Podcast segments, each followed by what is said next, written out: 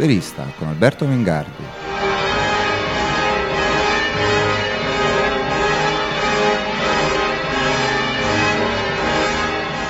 Buongiorno da Alberto Mingardi, il liberista per Radio Velino. Nel suo grande capitalismo, socialismo e democrazia, Joseph Schumpeter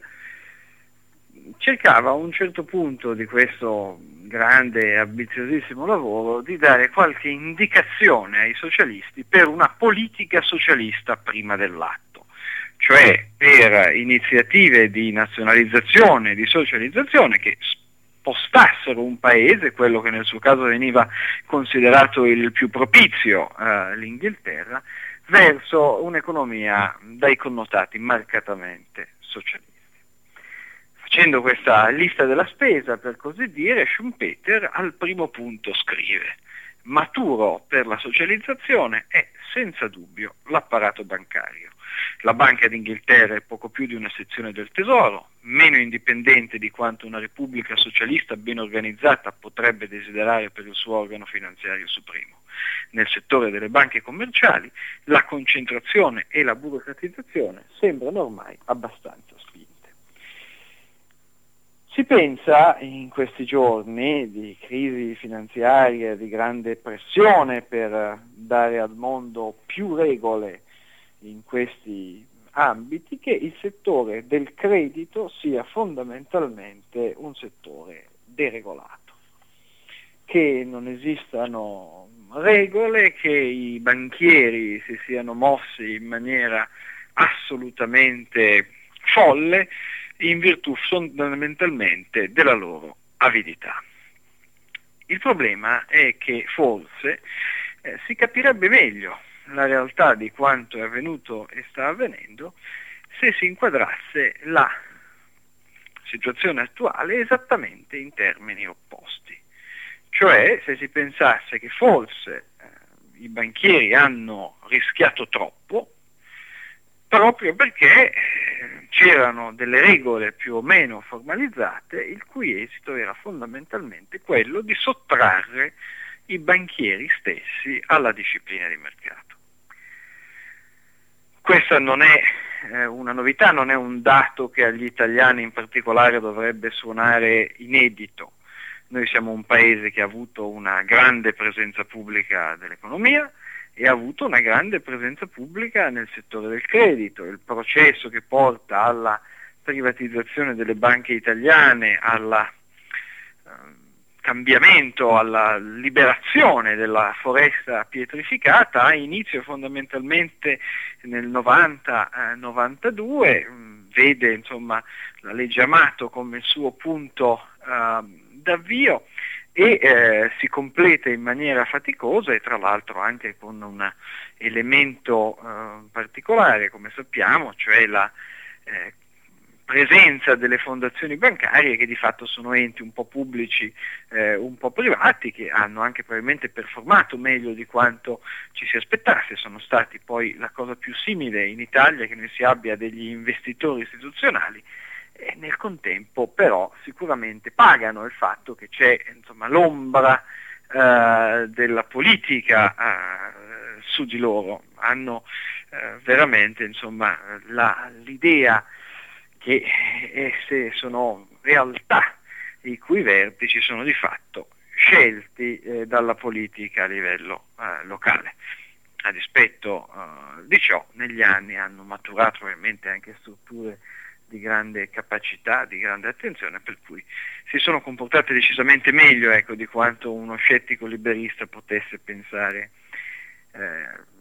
a principio. L'esperienza di banche pubbliche non è comune solamente al nostro paese.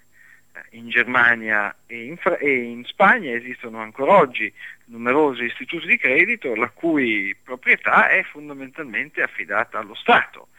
eh, ricordiamo quando eh, Alessandro Profumo e Unicredit andarono in Germania, alcuni critici della loro operazione dissero che dopo tutto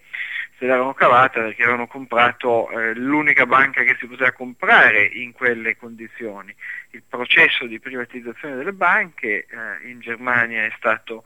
eh, molto più lento, è stato anche ostacolato dalla struttura istituzionale del paese e dalla dipendenza delle banche eh, dai lender in alcuni eh, casi. Questo per dire che forse prima di eh, lanciare la croce addosso alla deregulation, cosa facilissima come sempre per la situazione attuale, bisognerebbe ripensare un pochettino a che cos'era il mondo del credito fino a pochi anni fa. Settori eh, del resto meno regolati, eh, il mercato dei future, gli stessi hedge fund, in queste fasi della crisi sembrano essere non solo mm, quelli che performano meglio, ma anche quelli nei quali l'eventuale cattiva performance ha eh, ripercussioni sociali meno drammatiche. È eh, un cane che si morde la coda. Le banche sono non da oggi, eh, molto regolate quando non presidiate direttamente dallo Stato, perché svolgono una funzione sociale ritenuta molto molto importante, eh, gioco forza quando qualcosa di grave succede lì, le ripercussioni sociali effettivamente sono eh, superiori, un po' perché eh, la funzione sociale è effettivamente importante, le banche entrano in contatto con molte più persone di qualsiasi altra eh, realtà e un po' perché comunque si fanno sentire i costi eh, della socializzazione e della produzione normativa. Certo, se noi guardiamo alla realtà eh, dei mercati oggi viene difficile eh, non pensarlo un po' come Nassim Taleb, il grande eh, scrittore del Cigno Nero, uno dei libri più intelligenti e illuminanti rispetto alla situazione in atto. Eh, Taleb profetizzava nel suo libro eh, dell'altro anno cigni neri devastanti, il cigno nero è questo evento imprevedibile e appunto assolutamente anomalo, è lo tsunami. E lì profetizzava questi cigni neri devastanti perché le istituzioni finanziarie, scriveva, si sono fuse in poche banche di dimensioni molto grandi, le quali sono tutte collegate tra di loro. L'ecologia finanziaria si sta gonfiando in banche gigantesche, incestuose e burocratiche. Eh, oltre a questo, Taleb eh, già allora eh, ricordava la Federal National Mortgage Association, Fannie Mae, eh, dicendo che in fatto di rischi sembra essere seduta su un barile di dinamite, vulnerabile al minimo sobbalzo, eh, una previsione che è stata, come sappiamo, dolorosamente confermata dalla realtà. Le banche, come è chiaro, subiscono l'influsso della regolazione pubblica eh, non solo per le regole che vengono eventualmente scritte eh, per loro, subiscono l'influsso dello Stato, non solo per l'eventuale ingresso dello Stato nella loro proprietà, ma anche in virtù della politica monetaria eh, le banche centrali non sono più per fortuna quella a cui pensava Schumpeter, la Banca d'Inghilterra a cui pensava Schumpeter, cioè c'è stato un progressivo processo di affrancamento eh, delle banche centrali dalle altre istituzioni politiche, la loro indipendenza è fondamentalmente indipendenza dal potere del governo, quindi il fatto di essere in qualche modo un potere pubblico di eh, dignità eh, pari, eh, ma ehm, come dire, attività diretta eh, dallo Stato con informazioni limitate a disposizione dei regolatori resta la loro. Eh, è curioso che eh, i liberali, e ci rifacciamo al più grande liberale del secolo scorso, Friedrich von Hayek, abbiano lottato sì per l'indipendenza delle banche centrali, ma Hayek addirittura in un suo libro ehm, strepitoso che andrebbe riletto in questi giorni, La denazionalizzazione della moneta, arrivava a sostenere la necessità di abolire le banche centrali, aprendo il campo alla competizione di valute concorrenti l'una con l'altra. Il maggior pregio di questo scenario, scriveva Hayek, era il fatto che in, in tale sistema di free banking, di valute in concorrenza, ciò che è oggi noto come politica monetaria non sarebbe necessario né possibile. La presunta debolezza fondamentale del mercato, scriveva Aie, che lui la identificava con il ripresentarsi di periodi di disoccupazione di massa, cioè in soldoni, con la ricorrenza di crisi sistemiche, è stata sempre considerata dai socialisti come un inseparabile e imperdonabile difetto del capitalismo. Ma l'unico responsabile di questa situazione, scriveva, è il governo che impedisce all'economia di mercato di operare liberamente. A fronte di questi impedimenti, il più grande era, secondo Hayek, la presenza di una politica monetaria che identificava come causa delle depressioni. L'instabilità dell'economia di mercato registratasi in passato deriva dal fatto che la moneta, principale regolatore del meccanismo di mercato, non è stata da esso regolata. Questo per dire che cosa? C'è un'altra lettura della crisi che guardando i fondamentali ci dice, grosso modo, quello che sta esplodendo oggi è la contraddizione di un mondo che ha effettivamente deregolato molto sul versante della fornitura dei beni e dei servizi, ma che rispetto a un mercato fondamentale, il mercato del credito,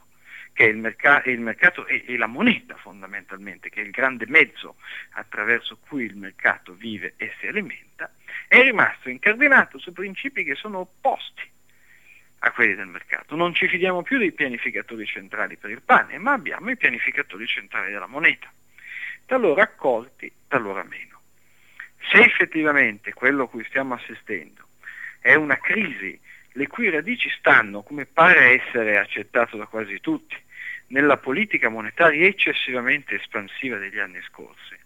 è davvero saggio ritenere che le stesse agenzie che hanno causato la crisi debbano essere investite di ancora più poteri per risolverla. C'è un bellissimo schermo da computer, quasi un bumper sticker telematico che hanno fatto eh, alcune persone di una società americana che si chiama Despair. È una finta pubblicità del governo e come finta pubblicità del governo dice lo Stato, punto. Se credete che i problemi che noi creiamo siano terribili,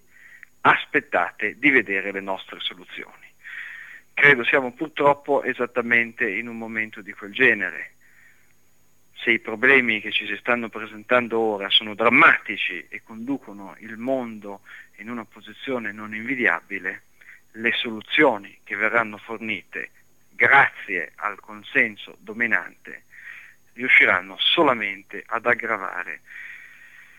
la già non piacevole situazione nella quale ci troviamo. Grazie Alberto Mingardi, liberista per Radio Verità.